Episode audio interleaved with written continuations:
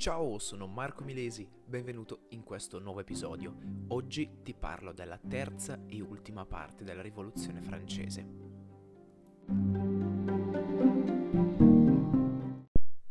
Ci eravamo lasciati l'ultimo episodio eh, con eh, la Francia che eh, era nel bel mezzo della guerra con la proclamazione all'unanimità della Repubblica da parte della Convenzione il 21 di settembre e, e i lavori per la nuova Costituzione che iniziano. Questa unanimità sulla Repubblica non determina un'unione anche ideologica tra i diversi partiti politici. Vediamo i foglianti guidati, ricordiamoci, da Lafayette che scompaiono, in quanto mm, per la maggior parte emigrano all'estero alla ricerca proprio di serenità, di tranquillità. Eh, rimangono i girondini, ricordiamoci essere stati eh, fondati, più che fondati semplicemente coloro che seguirono gli ideali di Brissot, eh, quindi gente principalmente proveniente da Bordeaux, dalle province in generale, ceti mercantili, questo ce lo ricordiamo dallo scorso episodio, e i montagnardi, non è altro che un nuovo nome dei giacobini. Tra i montagnardi riconosciamo delle persone importanti come, primo fra tutti, Robespierre, eh, Robespierre, scusate senza la R, eh, Danton, Marat e Saint-Just. Eh, tutto, tutto il resto della mh, mm, convenzione costituisce la grande maggioranza ovviamente e viene chiamato generalmente pianura, plain, e in senso dispregiativo mare, ovvero palude. E considerate che in totale i membri della convenzione erano ben 749 e di questi 200 sono girondini, un centinaio circa montagnardi o giacobini e tutto il resto, tutti gli altri sono la grande maggioranza, quindi la pianura. Il primo conflitto che si trovano a risolvere è un conflitto di carattere prettamente eh, politico, le sorti del re. Che cosa facciamo del re? Visto che è stata proclamata la Repubblica, dobbiamo ehm, appunto scegliere una sorte per il sovrano. E qua vediamo subito i girondini, guidati quindi da Brissot, che sono ehm, per evitare il processo e semplicemente concentrarsi più sullo stipulare una pace con le potenze straniere. Invece, tra i giacobini spicca la uh, posizione di Saint-Just, che in particolare eh, con, famoso, con, la famosa frase eh, non si può eh, regnare innocentemente se il re è un ribelle e un usurpatore. Quindi, insomma, è un, um, una frase celebre questa, una sorta di dichiarazione chiarissima ed estremamente esplicita della volontà dei giacobini o dei montagnardi, come si vuole, si vuole chiamarli, eh, ovvero quella della condanna del re. Eh, la scoperta di alcune delle prove, mh, di alcune trame controrivoluzionarie proprio da parte del re decide la situazione, si esegue la votazione da parte della convenzione e eh, viene decisa la condanna tramite la ghigliottina, un piccolo appunto sullo strumento della ghigliottina. Eh, lo strumento della ghigliottina era considerato il, eh, in inglese si dice replacement, ovvero il rimpiazzo, ecco non mi veniva il termine italiano, il rimpiazzo del boia che con queste asce metalliche molto pesanti andava a tagliare la testa del, del, del condannato. Invece la ghigliottina viene scelta proprio in questo periodo, proprio nell'illuminismo, come strumento di condanna a morte, strumento per l'esecuzione. E eh, la ghigliottina veniva considerato uno strumento democratico, democratico nel senso che eh, non erano le mani incerte del boia, ma era semplicemente una lama pesantissima di metallo che, sempre nello stesso punto, andava a tagliare la testa ai decapitati, quindi non faceva distinzioni, non faceva sconti, non che il boia li facesse, però non c'era alcun tipo di... Ehm, la, la sfera personale, ecco, veniva completamente esternata, non c'era più. C'era solo ed esclusivamente l'aspetto puramente materiale della condanna a morte e della ghigliottina che inevitabilmente, in quanto strumento, creato appositamente per quello, tagliava la testa e poneva la parola fine alla vita del condannato. Il re di Francia, quindi Luigi XVI, viene condannato e viene ghigliottinato il 21 gennaio del 1793, in quella che all'epoca si chiamava Piazza della Rivoluzione, che prima ancora si chiamava Piazza Luigi XV e che dal 1795 prenderà il nome di Piazza della Concordia, Concordia Place de la Concorde alla francese, vabbè. Ehm, a seguito dell'uccisione del re si forma una coalizione di stati, in quanto si eh, inizia una politica espansionistica che riprende un po' quella di Luigi XIV, il famoso Re Sole. Ma è la rivoluzione stessa che ha una sorta di vocazione, una spinta implicita eh, espansiva, universalistica. Considerate che alla fine del 1792 la convenzione, visto il successo, vista la condanna a morte del re, ha promesso fraternità e aiuto a tutte quante le insurrezioni indipendentiste anche nei Paesi Bassi ehm, sotto il dominio austriaco e, tut- e fraternità e aiuto a tutte quante le insurrezioni antifeudali dei cantoni svizzeri. La guerra diventa quindi una sorta di operazione di propaganda ideologica. Non si distingue più tra eh, guerra, eh, diciamo così, favorevole e sfavorevole, ma diventa quasi più una questione di ideologia. Qual è la tua ideologia? Indipendentista? Ok, ti supporto. Non è indipendentista? Non ti supporto per una mia questione ideologica. Questo è quello che cambia un po'. La Francia gioca di nuovo d'anticipo, molto probabilmente gioca male, infatti tra febbraio e marzo del 1793 dichiara guerra, pensate, all'Olanda, all'Inghilterra, alla Spagna e non contenta pure agli stati italiani. Applica una leva straordinaria di ben 300.000 uomini.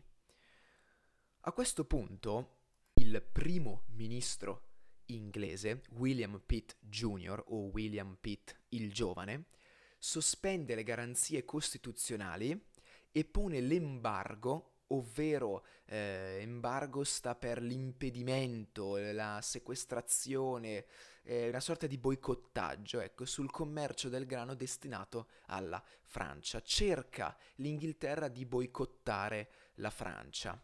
A questo punto eh, in, questo, in questi conflitti prevale in Francia la coalizione anti-francese, apertamente appoggiata dai girondini, semplicemente per questioni economiche.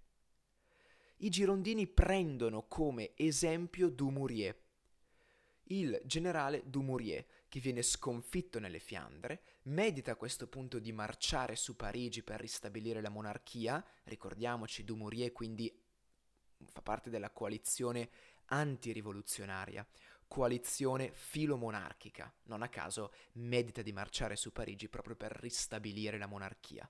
Non viene seguito dal suo esercito e passa al nemico.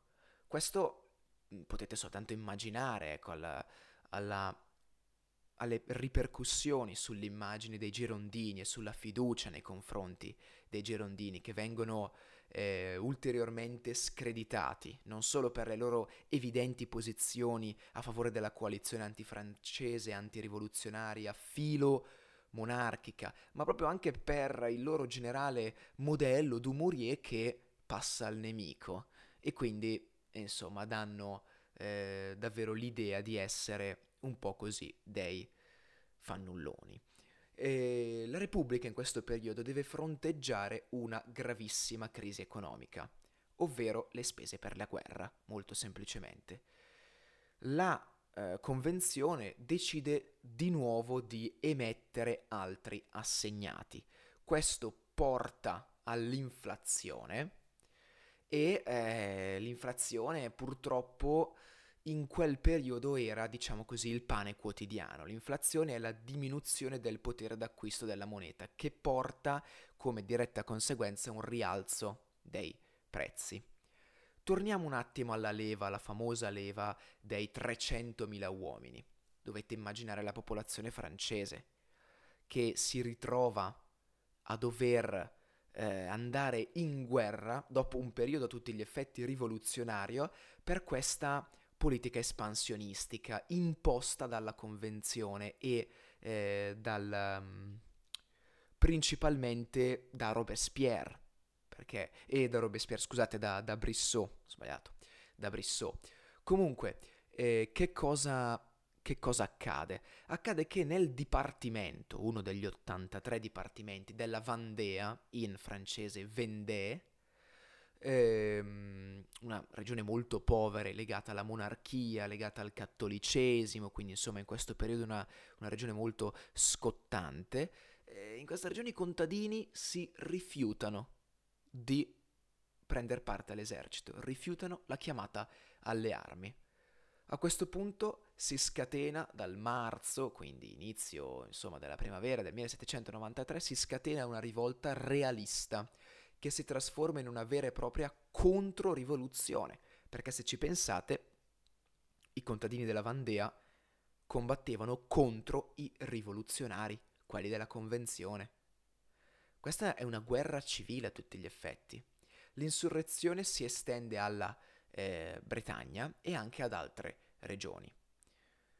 I sanculotti in questo periodo, o giacobini o montagnardi, come lo volete chiamare, accusano i controrivoluzionari, tradotto i girondini, di questa situazione militare e anche della situazione economica, poiché i girondini, ricordiamoci, eh, con Brissot sono coloro che sono assolutamente stati favorevoli alla guerra. La guerra ha portato una situazione ancora più grave sia sotto un punto di vista economico che sotto un punto di vista militare. I sanculotti chiedono il controllo dei prezzi, quindi un calmiere, e provvedimenti contro gli affaristi. Questo fa sì che parte della palude, dell'opinione della palude, si sposti sulle posizioni della montagna, cioè dei montagnardi.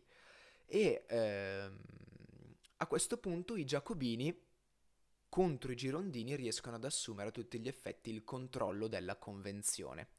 Attuano alcuni provvedimenti eccezionali.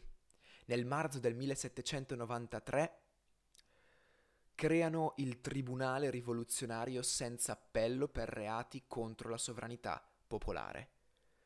Aboliscono l'istruttoria, aboliscono gli avvocati difensori, impongono che sia pubblico il voto dei giurati e pensate solo ed esclusivamente in base ad un sospetto di reato contro la sovranità popolare si veniva incarcerati. Nell'aprile del 1793 viene istituito il Comitato di Salute Pubblica, che in sostanza era un comitato che eh, acquisiva, supportava, diciamo così, il potere esecutivo della convenzione e aveva comunque ampi poteri anche sotto un punto di vista eh, militare, sotto un punto di vista giudiziario e legislativo. Più che poteri, scusate, ho sbagliato, ehm, diciamo poteri di supervisione, ecco, non poteri effettivamente giuridici o legislativi, quantomeno diciamo così che supervisionava il Comitato di Salute Pubblica. I girondini a questo punto non vogliono cedere all'estremismo, ma i giacobini appoggiano le richieste degli arrabbiati. Infatti nel 1793 venne istituito un calmiere dei prezzi e anche dei salari.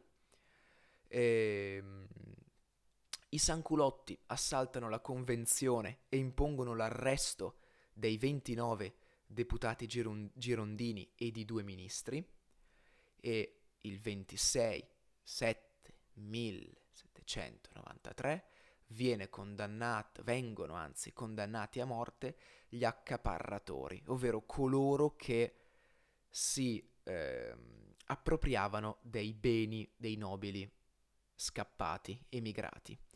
I girondini a questo punto, evidentemente sconfitti a Parigi, dove risiedeva la eh, con, convenzione, si propongono come difensori della nazione contro il radicalismo della capitale. Cercano in qualche modo quindi di eh, tirare l'acqua al proprio mulino, cambiano un po' le cose per far sì che loro sembrino i bravi e a Parigi sembrino dei pazzi.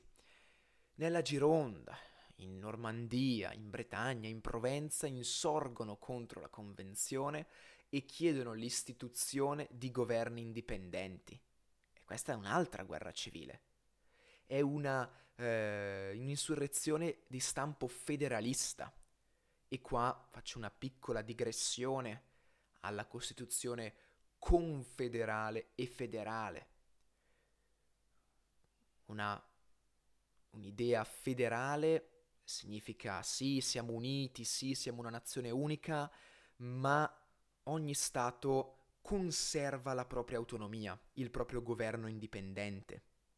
Mentre eh, un, un ideale più confederalista, di confederazione, si intende, sì, tutti uniti ancora, e tutto con un potere centrale forte e governi sì indipendenti, ma non sotto tutti i punti di vista.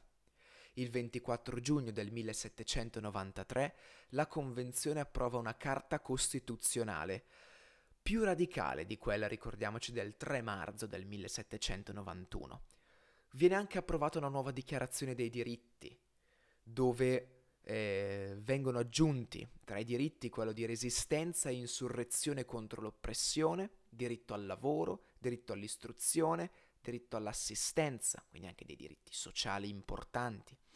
Si sancisce il suffragio universale maschile e il referendum per l'approvazione della Costituzione e delle leggi più importanti.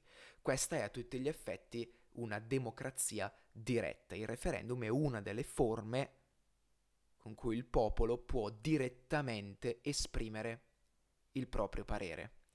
L'Assemblea legislativa avrebbe dovuto essere rinnovata an- annualmente e avrebbe dovuto eleggere l'esecutivo. Inoltre, considerato lo stato di eccezione, la Convenzione decide di sospendere questa eh, dichiarazione, questa Costituzione, e dichiara anche che il governo provvisorio è un governo a tutti gli effetti rivoluzionario, sinché non si sarà raggiunta la pace. Questo dà l'inizio ad una dittatura sovrana, dittatura proprio del Comitato di Salute Pubblica, quel famoso Comitato di Salute Pubblica visto pochi minuti fa. E, ehm, tra l'altro questo Comitato di Salute Pubblica che all'inizio era composto da pochissimi membri, 9, eh, aumenta leggermente a 12 membri, tra cui Robespierre, Saint-Just e Couton, importante, prendono alcuni provvedimenti, come l'abolizione senza indennizzo dei canoni signorili e dei diritti feudali. Vendita ai contadini di terre confiscate agli emigrati, impongono come obbligatorio il servizio militare e aboliscono la schiavitù. Ovviamente questi provvedimenti sociali legano maggiormente anche i contadini alla causa della rivoluzione, soprattutto grazie all'abolizione eh, dei diritti feudali, che ci ricordiamo essere, stata, eh, essere stato uno dei primi passi dell'Assemblea nazionale costituente nel lontano 1789. Comunque il giacobinismo è lontano dalle posizioni che saranno poi comunistiche eh, e che saranno avanzate da Babeuf. All'inizio di settembre si diffonde a Parigi la notizia che i monarchici di Tolone hanno consegnato la città agli inglesi. Inizia il periodo del terrore. Vengono sospese le garanzie costituzionali e dal 17 settembre chi è sospettato, e sottolineo sospettato, ma cioè bastava solo il sospetto di non favorire la rivoluzione viene processato sommariamente, quindi in modo molto svelto, rapido, senza entrare troppo nei dettagli, e condannato a morte. Questo è il periodo del terrore giacobino. Fra il settembre del, mille, del 1793 e luglio del 1794 ehm, ci furono migliaia di esecuzioni capitali. Fra le vittime ricordiamo Maria Antonietta, Brissot, Lavoisier, Condorcet, Chenier.